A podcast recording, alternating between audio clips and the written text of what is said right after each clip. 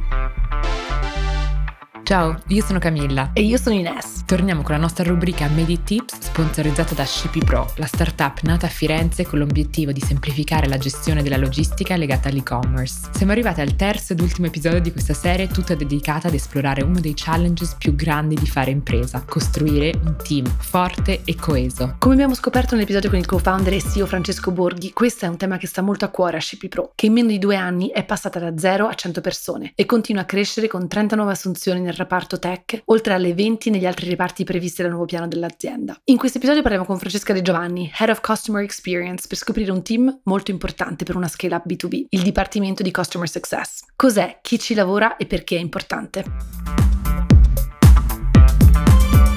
Francesca, prima di buttarci su domande specifiche sul tuo ruolo, volevamo scoprire qualcosa un pochino di più su di te. Se ci puoi raccontare velocemente il tuo background e quello che fai da HCP Pro. Io sono nata in Italia, sono nata al sud, ho lasciato la città natale abbastanza presto, mi sono spostata a Roma, dove ho fatto un po' di esperienze lavorative in parallelo agli studi per cominciare. Sono, ho girato un po', sono passata per l'Australia, mi sono poi stabilita in Irlanda dove ho dato il via eh, a una carriera nel mondo tech come in primis project project manager, poi relazione con il cliente, quindi customer success. Ho cominciato con aziende corporate molto grandi, molto ben strutturate, che però mi hanno formato e mi hanno poi portata a spostarmi in Belgio, dove vivo al momento a Bruxelles, per dedicarmi alla collaborazione con realtà un po' più piccole, in forte crescita, quindi appunto scale up, e in forte espansione durante questo passaggio da startup a scale up. Ed è così che mi sono trovata quindi con eh, la collaborazione con CP Pro. Avevamo delle, delle persone in comune, il, l'investment firm firm che aveva investito anche in altre startup per cui avevo lavorato in passato e quindi è stato un po' un colpo di fulmine perché io erano tanti anni che non lavoravo in italiano, dieci anni quasi, e quindi appunto questa realtà italiana, SaaS, super tecnologica, in Italia mi ha aperto un po' il cuore e mi sono voluta dedicare completamente a, al progetto. E bello anche questa cosa che hai trovato, diciamo, una startup italiana che sicuramente compete con tutte le grosse SaaS anche fuori. Invece ci puoi raccontare un pochino di più del tuo ruolo, cioè cosa vuol dire customer success e perché secondo te una scale up come CP Pro ha bisogno di questo team? Il mio ruolo in CP Pro sono Head of Customer Success, che vuol dire che praticamente gestisco il dipartimento che è front facing, eh, diviso in due corpi fondamentalmente ben separati tra di loro ma con la stessa missione, Customer Support e Success Success.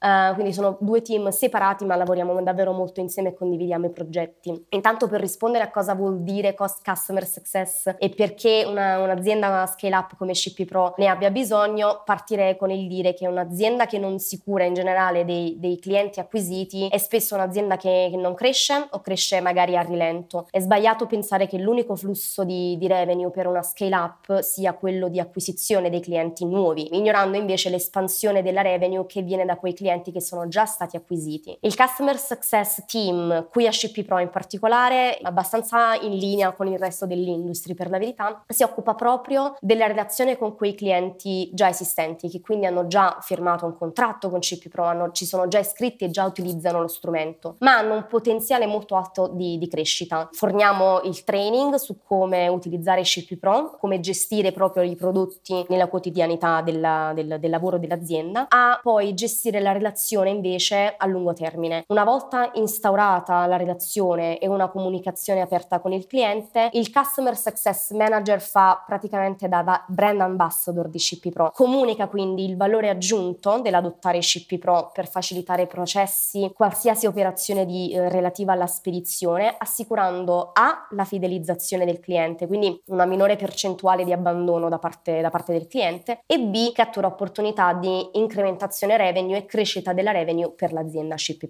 Questa è una cosa super interessante perché secondo me tante persone pensano a sales, sales, sales, quindi vendere vendere il prodotto, vendere il servizio e poi però invece c'è tutta la relazione dopo aver acquisito il, il, consumatore e farlo crescere. Quindi ci puoi solo brevemente spiegare qual è la differenza tra customer service e customer success? Sì, sì, è un'ottima, un'ottima domanda. Intanto entrambi i dipartimenti lavorano, coesistono, lavorano in quel segmento temporale che viene post sales, quindi dopo che il cliente ha parlato con sales e ha quindi stipulato il contratto, effettuato magari il primo pagamento ed è quindi già già cliente pagante. Service e success hanno due ruoli ben diversi. Service è molto più reattivo, nel senso um, il cliente ci contatta, il customer service agent risponde al cliente, fa troubleshooting e chiude quel caso che ha aperto il cliente nel momento in cui ci ha contattato. Invece il team success è molto più proattivo, fa un po' di fireproofing invece, invece che firefighting, prevede le eh, eventuali crisi future e le evita in the first place. Quindi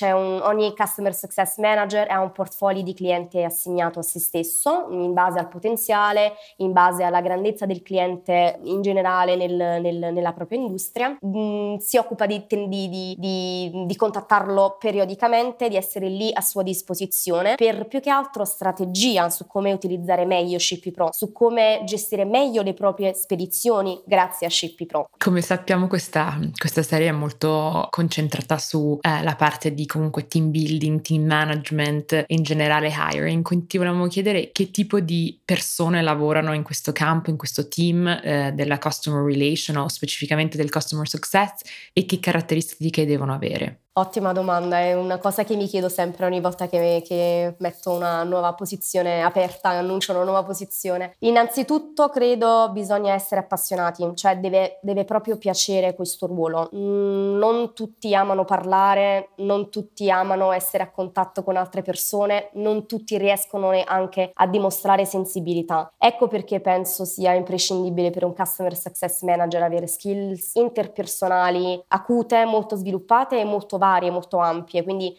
dalla comunicazione all'empatia, all'inclinazione a costruire una relazione forte, duratura e basata sulla fiducia reciproca. Dall'altro lato, in questo campo si lavora molto spesso anche su progetti tanti progetti, tanti progetti allo stesso momento, di vario tipo, quindi si spazia molto tra, tra, vari skill. Capacità organizzative, problem solving e quella capacità di essere multitasking sono anche caratteristiche che naturalmente ha chi sceglie di lavorare in questo campo. In quanto team leader, e poi ci hai spiegato anche un po' il, questo tuo ruolo di mentore per la crescita di scale up, insomma di startup che stanno diventando scale up, quindi hai visto sicuramente tantissime realtà diverse e hai visto come hanno gestito questo grande challenge che è quello di crescere un team forte, quali sono secondo te eh, le skills più importanti per un leader che vuole crescere un team di successo? Un team di successo è un team che ha una missione, che condivide la stessa visione. Ciò dipende molto dalla capacità del, del leader di comunicare quella visione, di, di, passarla alle persone che gestisce. C'è bisogno di uno scambio di, di feedback molto, eh, molto vivo, costante, da reperire, analizzare e poi trasmetterlo a altri dipartimenti, quindi agli altri executive, agli altri uh, leaders che lavorano con te su miss- sulla formazione di quella missione che poi si passa al, um, al team member. Uh, quindi appunto una buona capacità di data analysis e recep- recezione del messaggio proprio che una persona ti sta inviando. Inoltre credo la differenza la faccia anche la fiducia proprio di un leader, cioè che un leader ripone nel proprio team, dare a tutti l'opportunità di imparare dai propri errori, um, non dire subito e non dire sempre cosa fare e come farlo, ma lasciar trovare al proprio al team member il proprio stile, il proprio modo di lavorare nel quotidiano. Quindi farli uscire gradualmente dalla comfort zone, farsi, farli mettere alla prova, eh, fare esperienza per poi diventare leader del, del, del domani con il proprio stile. Sicuramente questa è una lezione che soprattutto quella sulla visione, l'importanza di avere una visione condivisa è uscita forte e chiara da tutte e tre le nostre interviste con Francesco e Jacopo e adesso con te, quindi sicuramente una lezione che ci portiamo a casa e che spero che tutti i nostri ascoltatori abbiano, diciamo, internalizzato, anche se ovviamente poi metterla sul, ehm, poi applicarla sul campo è, è difficile, però è una lezione che è molto chiara. Invece un'altra caratteristica di SCP Pro, ma anche sicuramente di alcune delle altre startup con le quali hai lavorato e di te personalmente, appunto ci hai detto che sei basata a Bruxelles, ovviamente molti dei, degli executive di SCP Pro sono a Firenze, ma il team è sparso in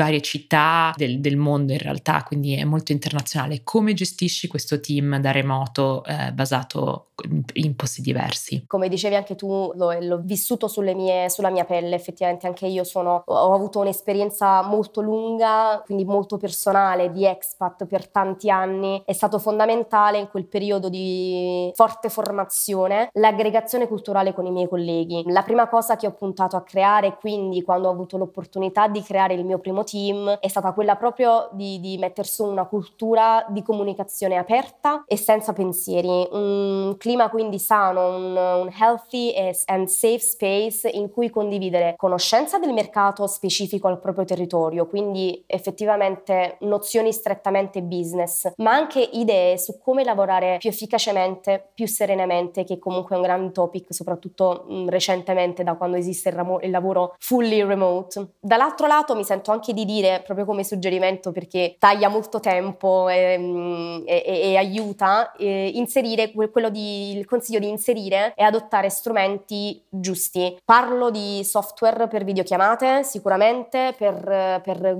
per meetings, quindi Zoom, Google Meetings e tutte queste applicazioni che si usano ormai quotidianamente, uh, ma anche quella di chat aziendali. Viene sottovalutata spesso la chat aziendale, viene visto come uno strumento che è lì secondario, non, non si pensa tanto a quanto effettivamente possa, possa fare, ma in realtà mantiene la conversazione viva, attiva, costante e sicuramente insieme alla comunicazione viva e costante di cui parlavo, assicurarsi eventi in persona regolarmente, magari, magari ogni trimestre, eh, ma anche semplicemente il Christmas Party, la, aiuta tantissimo a trovarsi insieme sul, sul, piano umano. E poi sì, certo, nelle chat, quali può essere Slack o insomma qualsiasi uno, uno voglia usare, c'è anche quel livello di informalità che magari in un'email uno non ha e quindi può anche parlare di cose, so, divertenti, celebrare successi, quindi aggiungi questo questo livello di comunicazione che avresti magari più se fossi seduta accanto a una persona su una scrivania che non, che non hai forse su un'email. Quindi grazie per i consigli anche molto specifici che ci piacciono sempre su questi episodi, appunto Medi Tips. Grazie di questi tuoi, di,